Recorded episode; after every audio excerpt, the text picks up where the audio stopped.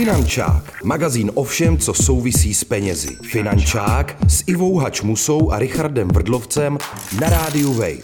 Začíná magazín Finančák na rádiu Wave. Zdraví vás Richard Vrdlovec a Iva Hačmusa. Ivo, dnešní díl bude speciální, já se na něj těším. Ano, bude speciální a já se tě rovnou zeptám, Richarde, jestli si myslíš, že se dostaneš do ráje někdy. No, možná do daňového ráje. Ano, tak, to jsme hezky takový oslý můstek. Že to byl oslý můstek jako Brno. ano, přesně tak. Ale vážně, Richarde, um, co je podle tebe daňový ráj? No, to je třeba Bahamy, že jo, tam palmy, písek, nebo eh, jeden ostrov v Anglii uh, s útesama, takže takhle můžou vypadat daňový ráje. Já myslím, že takhle vypadá ráj jako takový, ale pak existuje ještě takzvaný daňový ráj a o něm se budeme bavit s dnešním hostem.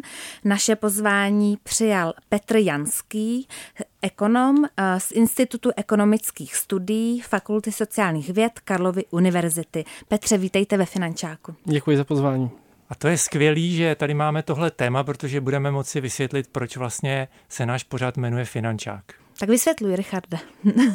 Dobře, začnu. No tak finančák to je zkráceně finanční úřad. Já už když jsem byl malý, tak jsem slyšel od táty nebo od bráchy, když eh, říkali, jedu na finančák. Takže my jsme tady teďka na finančáku a vlastně ten eh, důvod, proč se to tak jmenuje, je, že ten název je vlastně zvláštní až nesmyslný. Dřív se tenhle ten úřad jmenoval Berní úřad, protože lidem bral bral jim daně. A ještě bych si dokázal představit, že se jmenuje daňový úřad, protože se zabývá daněmi. No ale jmenuje se finanční úřad. Um, vzpomínám na 1984, že jak se ty instituce jmenují tak, aby lidi uklidnili. A co jsme to chtěli nevíš. říct? A ten dnešní paradox eh, ještě bude spočívat navíc v tom, že se budeme bavit o tom, jak ty daně obejít, ulít, Udělat optimalizovat. optimalizovat. A já udělám další um, oslý mustek tohoto dne a, a přejdu rovnou k anketě. A já jsem se tentokrát lidi ptala, jestli uh, vědí, co znamená pojem daňový ráj. A musím říct, že tahle ta anketa se mi dělala poměrně obtížně. Mám tam jenom tři respondenty, protože se přiznám, že přede mnou tentokrát lidi trochu utíkali. Oni se trošku vyděsí už při tom slově finančák, když řeknu, že dělám pořád pro finančák. A o daních. tak trošku začínají utíkat. A tentokrát, když jsem ještě k tomu dodala, bude to o daních a o daňových únicích a podobně, tak někteří lidi eh, rovnou eh, zdrhli na ulici, ale pár jich zůstalo, tak si to pojďme poslechnout. Asi nechtěli, aby si si je našla v Panama Papers. Přesně tak.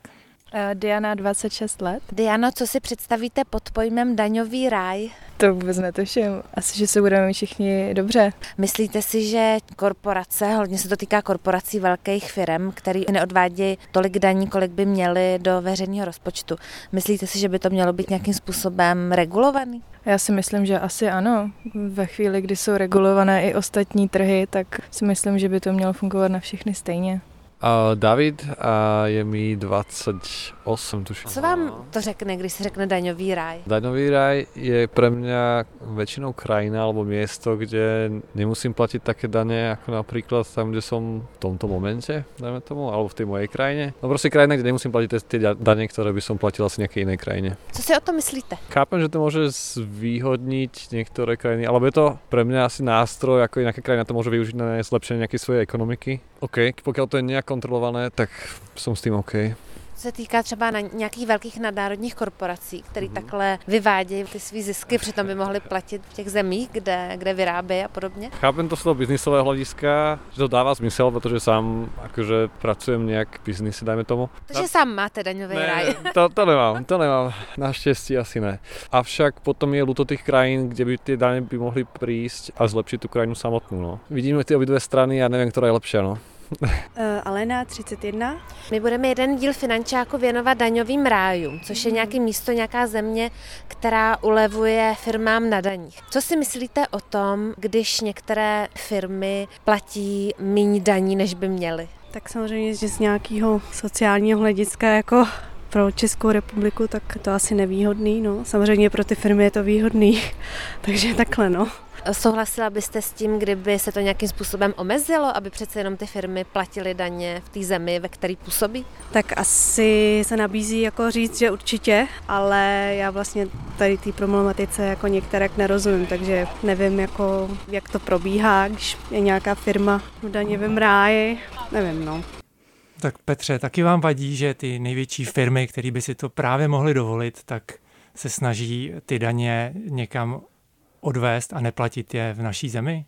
Když se ptáte takhle osobně, tak ano, mě, mě, mě to vadí. A musím přiznat, je to jedna eh, z, z více motivací, proč se věnuju výzkumu daňových rájů. Mě to přímo vytáčí, když vím, kolik jsem zaplatil um, na reklamě Facebooku a Google a kolik z toho tyhle společnosti odvedly České republice Nejsem si jistý, ale myslím si, že je tak asi 0,01%. Petře, kolika vlastně firem, dá se to tak říct, kolika se to týká, který opravdu mm, neplatí tolik daní, kolik by měli u nás?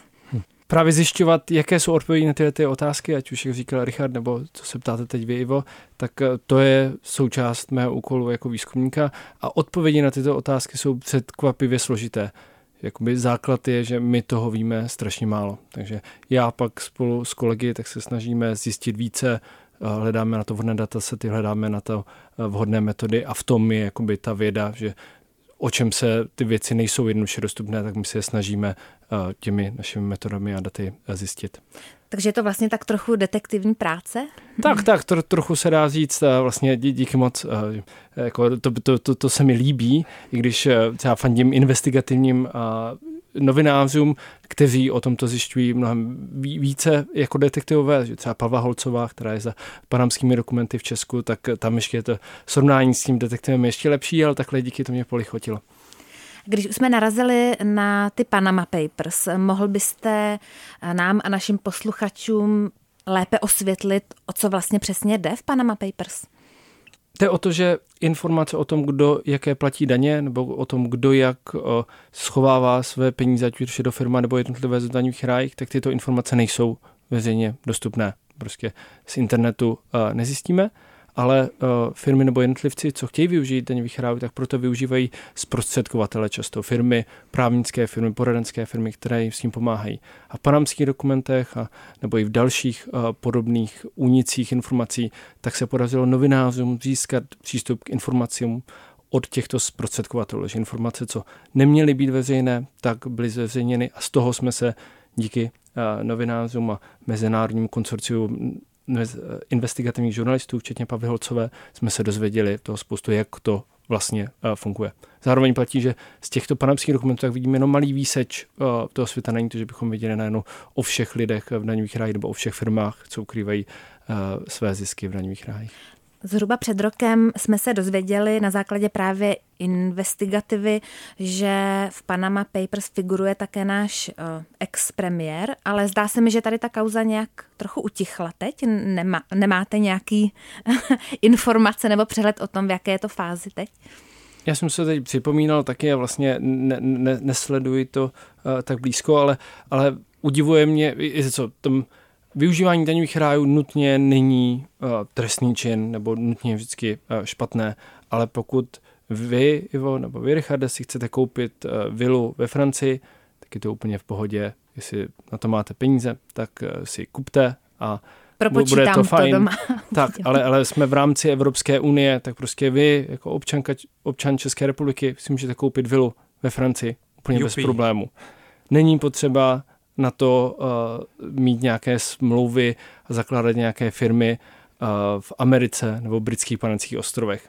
To uh, vy nemusíte dělat, já myslím, normální člověk uh, by, by to nedělal. A to se právě dělo teda? To se dělo a teď hmm. jakoby nevíme proč, hmm. možná to je standardní, já se hmm. taky, musím se přiznat, vlastně nevyznám v nemovitostech ve Francii, ale myslím, že tam proto můžou být důvody, ať už daňové, a nebo z hlediska anonymity, transparentnosti někdo chtěl zůstat skrytý, že vlastně nevlastní uh, ty nemovitosti. Takže to máme i dva základní motivy u využívání daňových rájů, že i když v tom slově daňový ráj, tak je, jsou daně, ale někdy jakoby daně nemusí být to podstatné.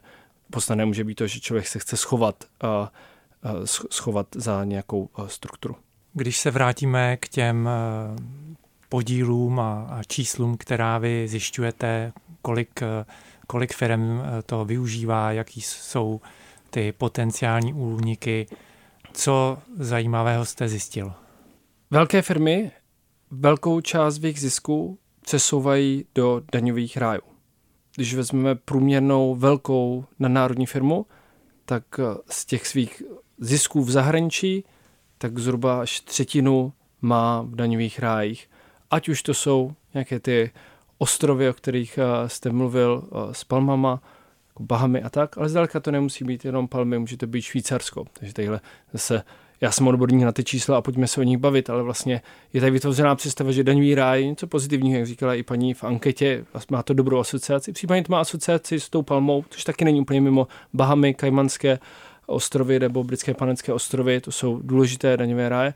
A pak tady máme taky Švýcarsko, Lucembursko, vnitrozemské uh, země, evropské, bohaté, které eh, jsou důležitými daňovými ráji. A nebo ten eh, anglický ostrůvek, já nevím, jestli Přesně tak. se jmenuje Guernsey nebo tak no, nějak. A nebo se taky jmenuje Velká Británie. Vlastně Londýn je součást sítí, které jsou napojené na, na daňové ráje. Takže jakoby ono by to ty malé ostrůvky nezvládly bez toho spojení na ty centrály, jako je například uh, centrála uh, City v Londýně. Takže uh, Isle of Man uh, si je ten ostrov, který máte na mysli, a nebo Jersey a Guernsey jsou další dva, když použiju české názvy, uh, anglické názvy uh, mezi, mezi Francií a Británií, které spadají pod Velkou Británii.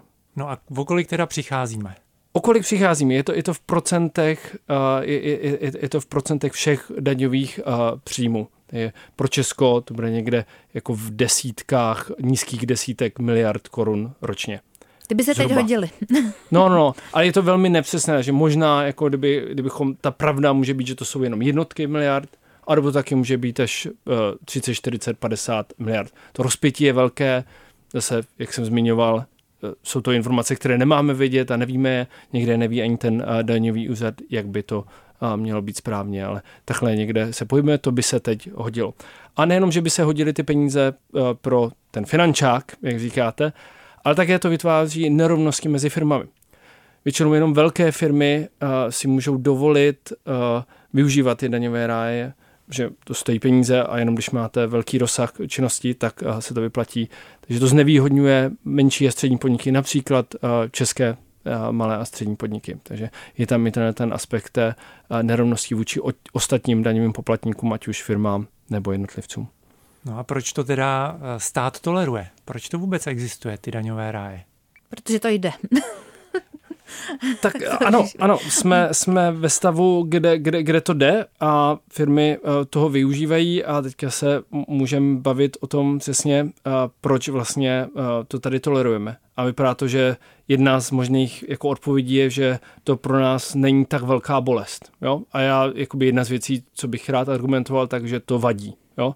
Vadí to kvůli těm miliardám, vadí to kvůli té nerovnosti s těma firmama, ale možná co je nejsilnější argument, tak vadí to kvůli tomu faktu, že to je. A to samo od sebe může podkopávat ochotu lidí platit daně, ochotu lidí respektovat tady ten celospolečenský systém, respektovat naše demokracii. Takže já neříkám, že to je největší hrozba uh, demokracie v České republice, ale určitě to nepřispívá. Když my tady vidíme, že uh, přední politici si můžou anonymně kupovat eh, vily v zahraničí, velké firmy neplatí daně, co by měly, tak já říkám, to vadí, pojďme tomu zamezit, pojďme se tomu věnovat více. A pokud se tomu budeme věnovat více, tak věřím, že s tím něco uděláme. No mě to vadí enormně. Jak jste říkal, finančáků by se ty miliardy hodily. Tomu našemu. Ano, hodili. Nám taky s Richardem by se to hodilo. Nějaká tam koruna nebo miliarda. A my ty odhady nemáme jenom pro Česko, já takhle používám to srovnání Česku, protože tadyhle možná něco někomu řekne, kolik může být třeba v Česku si bere zhruba 150 miliard od firem, tak by mohlo být o pár desítek miliard potenciálně víc, kdyby ten problém daňových rájů nebyl vůbec, ale my ty odhady děláme i pro celý svět a mnohé chudé země tak jsou na tom podobně špatně nebo ještě hůře, takže to pak vytváří ty nerovnosti mezi jednotlivými zeměmi to zvětšuje, že vlastně chudé země jsou kvůli daňovým rájům ještě eh, chudší. Takže se bavíme o nějakých 10% z celkových daňových eh, příjmů od firm? Tak, tak, tam, tam někde. No, no, no. a případně jednotky procent všech daňových příjmů, kdyby se vzali všechny daně a dohromady. Přesně tak. Dobře. Petře, existuje už vůbec nějaká diskuze, hm, dejme tomu, mezi vládními představiteli o tom, tedy jak regulovat ty daňové ráje, nebo co proti tomu mm-hmm. podniknout? Mm-hmm. Určitě ano, takže naštěstí je o čem mluvit a není to, že by to nikomu nevadilo, vadí to lidem, jako tady Richardovi, a vadí to i vládním představitelům. Vadí to nejen vládním představitelům v Česku, ale i v zahraničí. A toto je z velké částky mezinárodní problém, takže je dobře, že se k němu uh, připravuje, že se k němu přistupuje mezinárodně, to znamená na úrovni Evropské unie, na úrovni uh, v, v velké množství uh, zemí všude po světě. Ty problémy je jich vícero, jak jsme se už bavili uh, teď, takže mají různá uh, řešení. U těch firm, tak co stojí určitě zmínku, jak už 10 let probíhá velká snaha pod vedením OECD, když použiju anglický název, zaměřená na snížení příležitostí pro přesouvání zisků do daňových rájů, což přesouvání zisků do daňových rájů, to je to jádro v tom, ty nadnárodní firmy můžou relativně jednoduše přesouvat zisky tam, ne kde je vytvořili, ale tam, kde chtějí, nechtějí platit a, daně. A proti jedno z těch nejzásadnějších opatření, které bylo schváleno a, před několika měsíci, nebo už to budou za chvíli roky, tak a, je a, takzvaná minimální sazba daně 15%.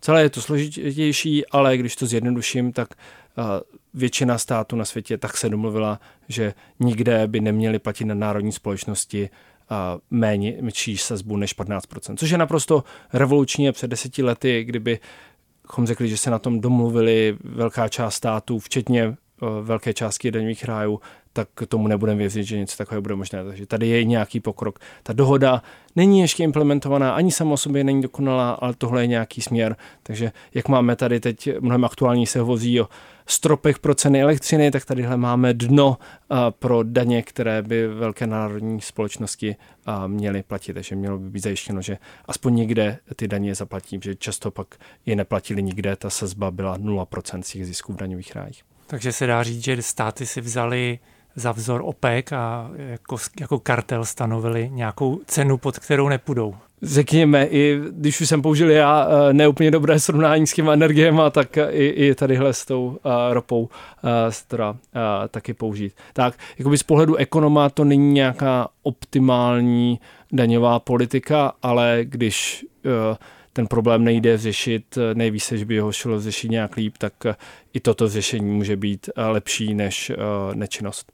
A mě napadá ještě, není třeba řešením cestou, jak vybrat více daní anebo od více firem, nějak zjednodušit ty daňové sazby a třeba je i snížit, protože vy jste říkal, že 15% byla, bylo domluvené minimum, ale v Čechách, pokud vím, tak máme 19% a pokud si ten majitel firmy ty peníze chce vyplatit, tak zaplatí ještě dalších 15% z toho, z té vyplacené částky. To znamená, už je potom někde kolem 30% a dovedu si představit, že majitel firmy, který se leta, leta, desítky let snažil, tak se mu teď nechce hned 30 eh, odevzdat ze svého zisku, když předtím už platil za zaměstnance a DPH a všechny ostatní další daně. Ano, ano, uh, rozumím a uh, tam existují všelijaké výjimky u, těch, u toho zdaní z dividend, uh, o kterém mluvíte, kde jakoby ne všichni platí těch uh, 15% uh, daňovou sazbu z těch dividend, ale jinak ano, je jednodušší systém bychom chtěli všichni. Zároveň jakoby jest, nedaří se a, a spíš to vypadá, že ano, retoricky mnohé firmy a jednotlivci jakoby říkají ano, chceme jednodušší systém, ale pak velmi silně lobují za výjimky, které pomůžou jim a pak ten systém je uh, složitý. Jedna z věcí, co u těch firm by bylo dobré zjednodušit, tak v každé zemi Evropské unie, tak se ten daňový základ, z kterého se platí ty daně, tak se počítá jinak. Takže tadyhle jakoby dochází k tomu, že daňový základ v Česku se počítá jinak než daňový základ na Slovensku. A to je složitost pro, zem, pro firmy, které platí, jsou třeba aktivní ve všech zemích Evropské unie a platí daně všude. A vytváří to i příležitost, že jednak je to administrativně a jinak nějak náročné, ale i to vytváří příležitosti k daňovým únikům, kde prostě jo, někde je výhodnější uplatnit nějaký výdaj ne, ne, než jinde a tak dále. A nosíte v hlavě třeba nějakou radikální myšlenku, jak by se ten daňový systém mohl zjednodušit?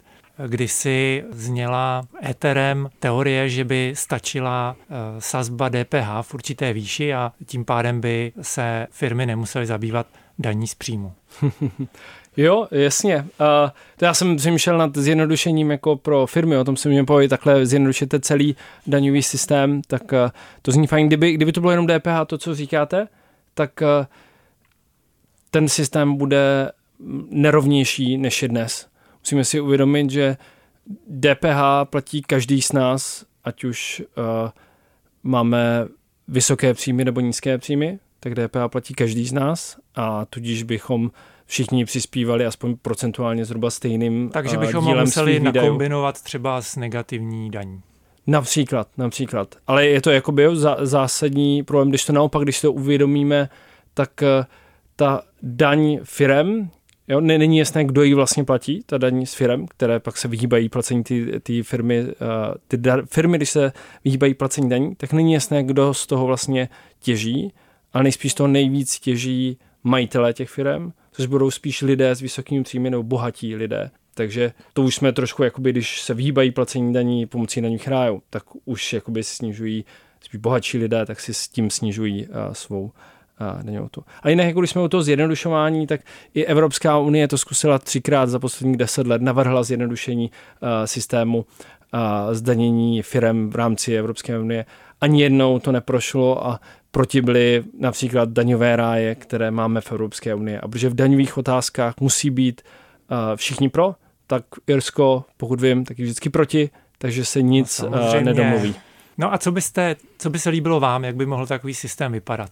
Jedna, jakoby všechno má své nevýhody, ale ten systém, co navrhla Evropská unie, tak ten by jednak sjednotil, sjednotil počítání těch uh, daňových základů, které jsou stejně důležité jako ty daňové sazby, o kterých se ale mluví mnohem víc.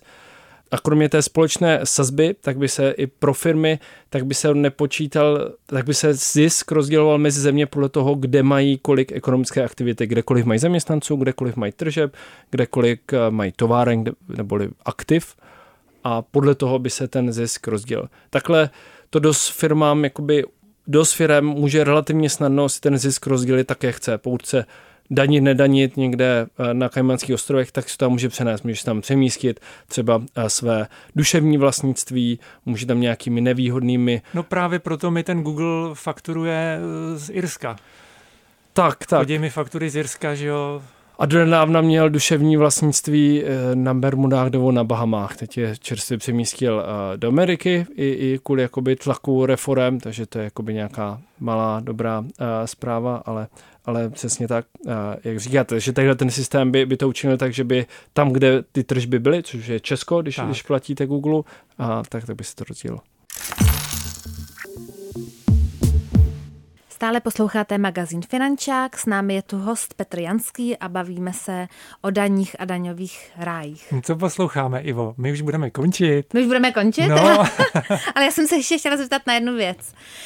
V posledních dnech a týdnech v médiích pořád koluje takový slovo, který se jmenuje windfall tax. Ano, ano. Co to přesně znamená?